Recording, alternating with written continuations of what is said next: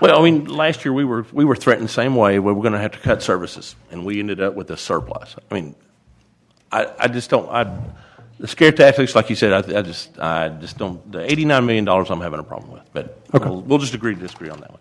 Um, out of the, how many people are between 100 138 percent of poverty level enro- enrolled right now? Do we have those numbers?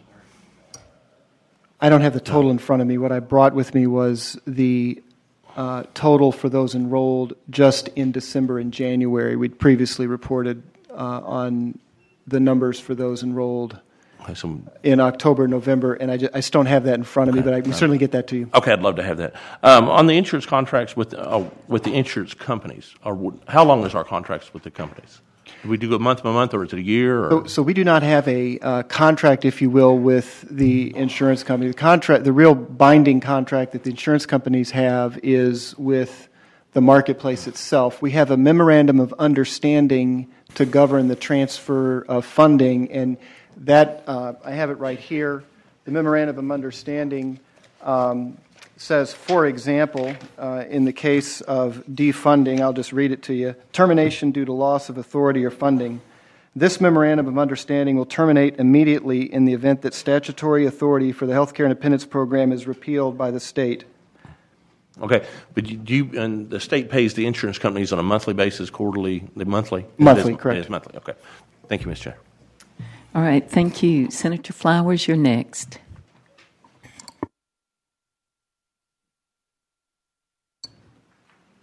I think Dr. Thompson might be able to answer one question for me.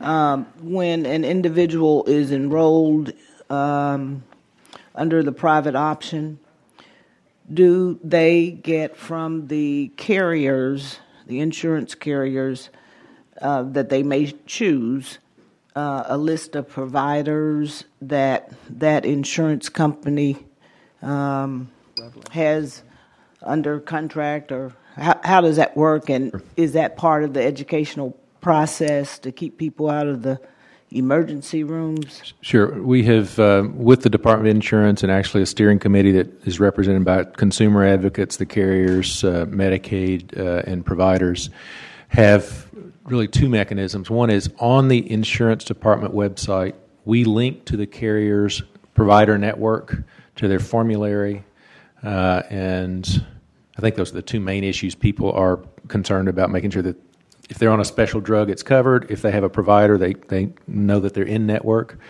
Uh, we are uh, in the pro- so it's linked to the carriers, and then the carriers also notify the individual when they get their insurance card uh, with their terms and conditions of their premium. I would think that would serve to keep a lot of people out of the emergency room.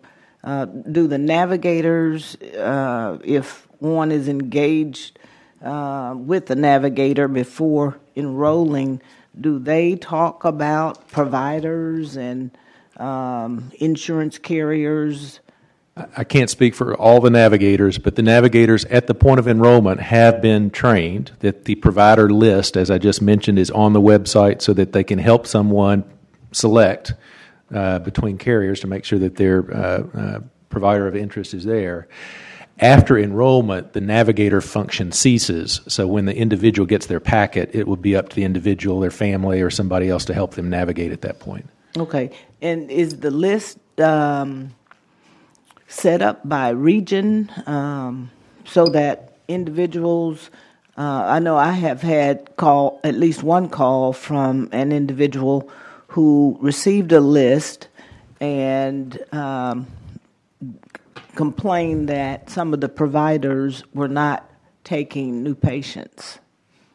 Okay, two two separate questions just to divide. I don't know for certain. We may be able to ask the insurance folks when they come, but I think the the, the market areas are what the provider list are uh, uh, set up. by, Although I think the let's ask the insurance department how the, Okay. the list is set up. And then my other question, it might be for the next panel. I don't know. Maybe Mr. Selig might be able to to answer this. Um, I, I, I think I've tried to bring it up before, and it's about children um, that are uh, that have uh, divorced parents or um, parents that are separated, um, never married, whatever, one spouse is a non-custodial, um, one parent is a non-custodial parent, and is under an order to have insurance for the child or the children. So, uh, my understanding is that uh, these non custodial parents, unless they can claim or have the right to claim that child or the children as a dependent for tax purposes, cannot get um, the children enrolled with them through a planned plan under this marketplace or private option. Is that does anybody know about that? And and, and so, what what is I, I What- think, what- I think I'll defer. To, I think I'll defer to the insurance department on that. I, I- I don't know the answer. on have, have, have you been? Um, and maybe DFNA needs to be involved in that too. But it, it seems to me that that is growing uh, a growing problem. It's a lot of parents that are now, especially if, if they've got criminal non-support charges, and uh, a condition is uh, for them, in order to stay out of the penitentiary, to get insurance, and and so uh, this is it's not a good place to be in for, for that individual. So I wanted you all to Yeah. take a look at that and maybe work with the mark the You're insurance. and I- Something needs to give. And that might be the Child Support Enforcement Unit who may know those specific rules also. We'll, we'll get with DFA and insurance and try to figure that out. I may want to get back with you also to, to be clear about the, about the situation you're talking about. Okay, but in, in the meantime, in terms of children, um, are they covered? Do they go through this private option with that parent, with any parent? No, the private option is only for the adult. Okay, what what's what's available for children? Well, of course, the, the ARKids program for those under 200% of the federal poverty level. A- above that, it would be just the private insurance market, unless I'm missing something. So if their parent who they live with goes into the the regular health marketplace, then that's where these children are covered as well. I mean, No, not necessarily. Uh, well, how does a child that doesn't fall in that category that Mr. Selig described, how are they covered? So let, let me let me try Senator, and I, let me just back. up. I think the uh, uh, child support enforcement issue is a real issue that is true not only in our state, but this is now a SOCIO issue nationwide. That I'm not sure they thought through the implications of of, of their implementation. So you're you're on the right path on an issue there. Separately, and Andy, correct me. To date, the ARKids program, A and B, is still available for children up to 200% of the poverty level. The private option is only available for adults up to 138% of the federal poverty level. The federal marketplace starts at 139%, but the kids are still eligible for the ARKids program up to 200%. Above 200%, the marketplace is available for parents to be able to purchase individual coverage for their children as a family unit. And and that would be based on on um, parents' income. Above, yes, in the marketplace, the tax credit that they get, that they have to justify through the IRS, Homeland Security, um, uh, federal process, is on a sliding scale based upon parental income and, fam- and family size.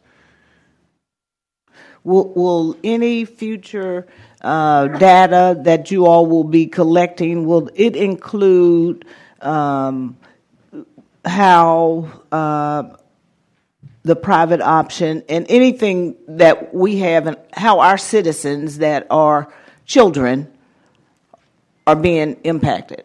Will, will it and will that be a part of what the feds will require of us under the waiver that we have sought and received? The last question. I'll do the first one. Well, I mean, what I will say uh, is that the Healthcare Independence Act calls for uh, DHS to investigate and pursue the development of a policy to bring uh, ARKids, B children above 138% of poverty into the private option in a future year. And uh, uh, we have at least begun that, we have initiated that process really through consultants. Quite frankly, we're, we're tied up right now. Um, and so, as a result of that process, we will learn a great deal about options for children, parents, families together, family units, both uh, under 138% and above 138% in the marketplace, because those are the options that we'll be pursuing. Uh, and as Dr. Thompson has alluded to, this is a this was one of those aspects of the Affordable Care Act that just didn't get finished. And it's uh, the resolution of the question what happens to the kids now that parents are in private coverage in the exchange? You've just essentially forced a separation between parent and child in terms of coverage. And um, I, I certainly am not satisfied with, with that. And it's part of the plan for us to look at options at least for that 138 to 200 percent population. So we're going to learn a great deal more about this in the next few months. And to your second part, we will be required to look at what the impact was. And well, does as a state are we prohibited from creating uh, a policy that would cover and allow parents to include children in in the policies in in, in you understand what I'm saying? Can we can we not have our insurance carriers offer policies that include children? I think it's. I It- we can is it something yeah, that get is prohibited? No, it's not prohibited. I think the insurance commissioner can probably address that directly.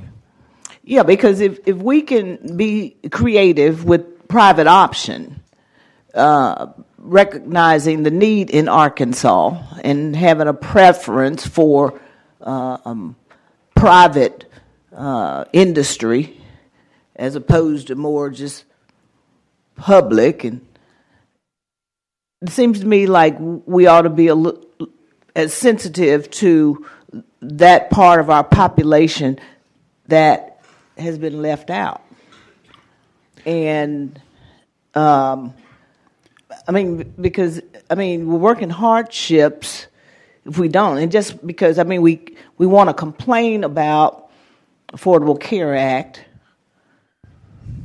you know, uh, at the, Senator but at the same time, we don't want to try to. You understand what I'm saying? I do. I do.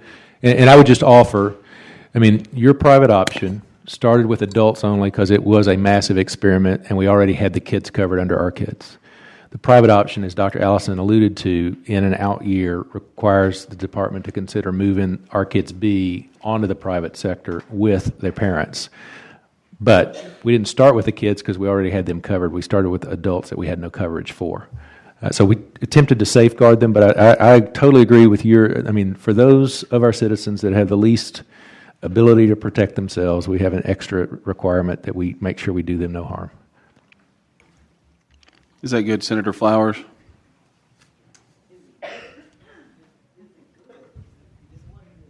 Well, I, I guess did you have any more questions? You were about 15 minutes, and um, if you had one more, we could go ahead. But I wanted to try to move on to the next question. I guess it's good. Representative Mayberry, you're recognized for a question. Thank you, Mr. Chair. Uh, I've got one very quick question, for, just for clarification's sake. Um, regarding the, the pool uh, on the insurance exchange, I know that we have one multi state uh, carrier that is part of the exchange. Is their pool the same as, as each of the others, um, or, or does theirs also include from other states as well? Yeah. If you'd like, Representative Mayberry, the next agenda item is the insurance department. Can we put you first on the list for that? Well, I mean, unle- you probably know the answer. I would rather defer on Okay. a discussion of, uh, of risk pooling. Okay, thanks. Okay. Representative Fite, you're recognized for a question.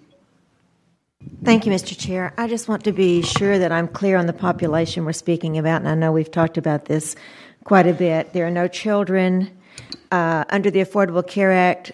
Uh, young people up to age 27 can stay on their parents' insurance. Is that correct? Is that also under the uh, I think, it's, Arkansas? I think it's 26, but yes. 26, Okay. Uh, these are not people with disabilities, correct? The, the, the private option, if they're Medicaid eligible under a disability, they would not be on the private option. There may be people who have disabilities that have not been determined to be disabled and gone through an application process. Uh, and, and a little question on the definition of disabilities. If I have a mild hearing loss, I have a disability, but I don't qualify to be SSI disabled. Right, I understand that. And what is the upper age limit? It's 19 to 64 is the age group. 64, okay. Do you have statistics on how many? This is then basically we're talking about working age population. Right. So, how many of the people who have enrolled at this point have full time jobs? Do you have that statistic? We don't have that data Why is that? because it's not a it's not an eligibility requirement. So it's I mean we're we don't have reason to request that information when they're applying for health care coverage. What information do they provide? Just income? Yes, sources of income, family structure. We check uh, citizenship. But not having a job is, is not brought into the equation. No. Thank you.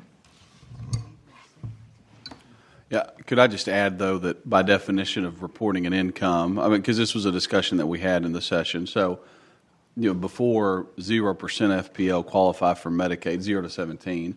Um, so at that point, obviously, you could have no income and qualify for Medicaid.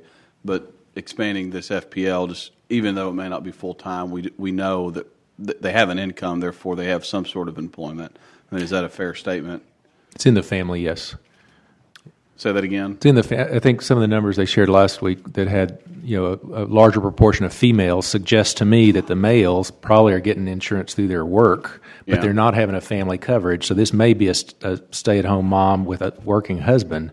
So the answer, my answer to your question, they have income as a family unit. That individual may or may not themselves I understand. be working. Yeah, some somebody's reporting an income to be in this range of FPL that we're talking about. Correct. Okay. Is there any way that we could quantify though full time or, or or what type of employment or anything else? I mean, you know, twenty five percent FPL is not a lot of income. We, we can look for sources of information on that, whether it be records or, for example, survey based Okay. data. But for example, hours of work, uh, although we do need to know where the income is coming from and we know it's a wage, uh, the hours that it took to earn that income is, is not part of the calculation of eligibility, so it, it wouldn't be tracked. We'd have, it won't come directly from the eligibility file. It would have to come Yeah. from some other place, and we'd have to get back. Well, because then there's the fact of reported income too. I mean, after you know everything else. So um, Let, let, let us explore potential data Okay. sources for you. last question is Representative Hammer. It's Pretty quick one, thank you, Mr. Chair. Can you, you mentioned providers a while ago. Who's verifying the high-risk providers into the Medicaid programs and the other providers that are, that are s- signing up? Is that, is that being done by DMS or is that Uh, Office of Medicaid Inspector General? When you say high risk providers, Well, those that are providing, you know, services to the high-risk population of the Medicaid or anybody, any new providers that's coming in, who's, who's doing the verification on that? yeah, they're, they're, they're not unique to this. I mean, it's just Arkansas's healthcare providers who are serving this population. So there, there's not a, we wouldn't really have high risk providers. Now, we, we do have some, our dis, disabled, sorry, developmentally disabled providers, you know, they serve a lot of high risk or high cost patients, but we don't consider them high risk providers, if I'm answering your question. Yeah, thank you, thank you, thank you, Mr. Chair.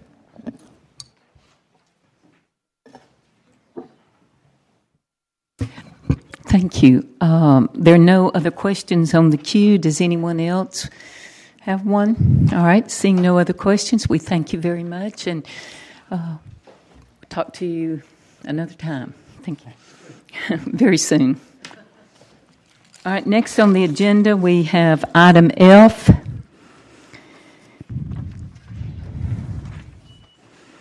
uh, update on the number of people signing up through the exchange, and we have the COO from the Arkansas Health Connector Division. Is her name Willett? All right, is uh, Deborah Willett? There we are. Okay. If you'll come in and uh, state your name for the record. And the Assistant Commissioner, we're pleased to have you as well. Thank you. All right?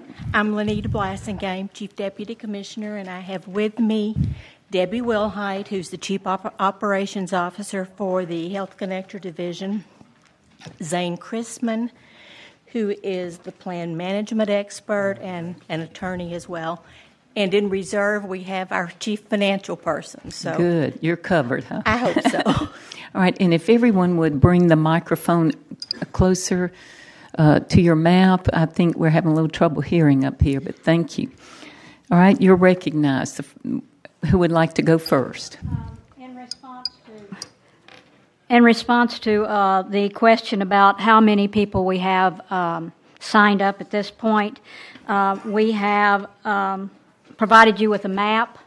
Uh, and uh, we have a total of 14,684 as of the 19th. The way we got these numbers uh, broken down into counties was to go to the individual carriers and ask them to uh, help us and provide us counts by county.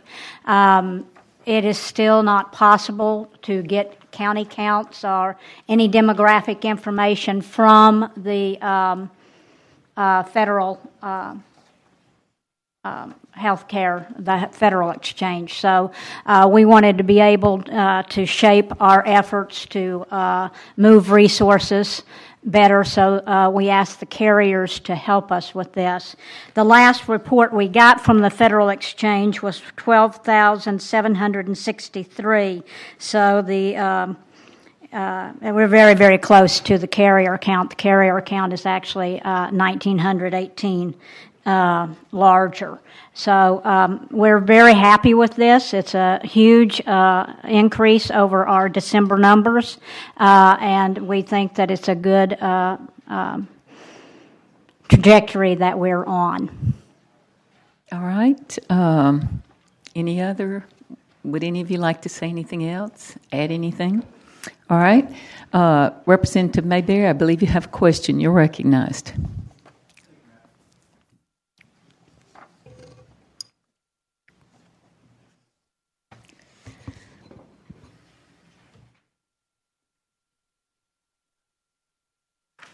All right. Are All right. on- Thank, thank you, Madam Chair. Uh, It was a quick question. It was the same one that I asked uh, just a few moments ago, uh, and and it was it was punted to you all. Um, On the on the um, pool uh, for the different carriers, we have one multi-state carrier that's in our insurance exchange. Uh, Do they have the same pool as the other carriers, or because it is multi-state, is is there a a different makeup to that? So the multi-state carrier does have the same pool as the rest of the carriers. Um, whenever it's looking at its rating pool, it's it's just use, utilizing the same individual market for the state of Arkansas, um, and all of its rates are based upon that Arkansas that Arkansas pool as well as its filings being based on Arkansas law. So if it's in any other state, it's going to be looking at pools, like say if it's in Texas, it's going to be looking at the Texas pool and the Arkansas pool and making appropriate rates for each state. So, so with regards to the, the price of their plan and such as that, it, it really doesn't matter that they're multi-state? Is No, it does correct? not. Okay, thank you. All right. Um, Representative Meeks, you're recognized. Thank you, Madam Chair. And this is a question too that the um, has been punted to, to you. Do you know out of the fourteen thousand, what was it, whatever, fourteen thousand and some change, folks who have been enrolled in the marketplace, how many of them have actually paid their premium? Because there's been some reports around the country that ten to twenty percent um, did not pay their premium on time. Do we have that figure here in Arkansas? We do not have a, a, current figure. What we do know is that when they extended the deadline to pay, that was just also going to affect a little bit of, of what we have anyway. Um, when they extended that deadline to pay, Blue Cross has extended their deadline until January 31st, so th- that's still kind of up in the air. QualChoice's deadline was January 10th, and they had sent me some numbers earlier, and we can look at those if, and I can get those to you if you would like. Um, and I, but I would like to verify with those that with them that those numbers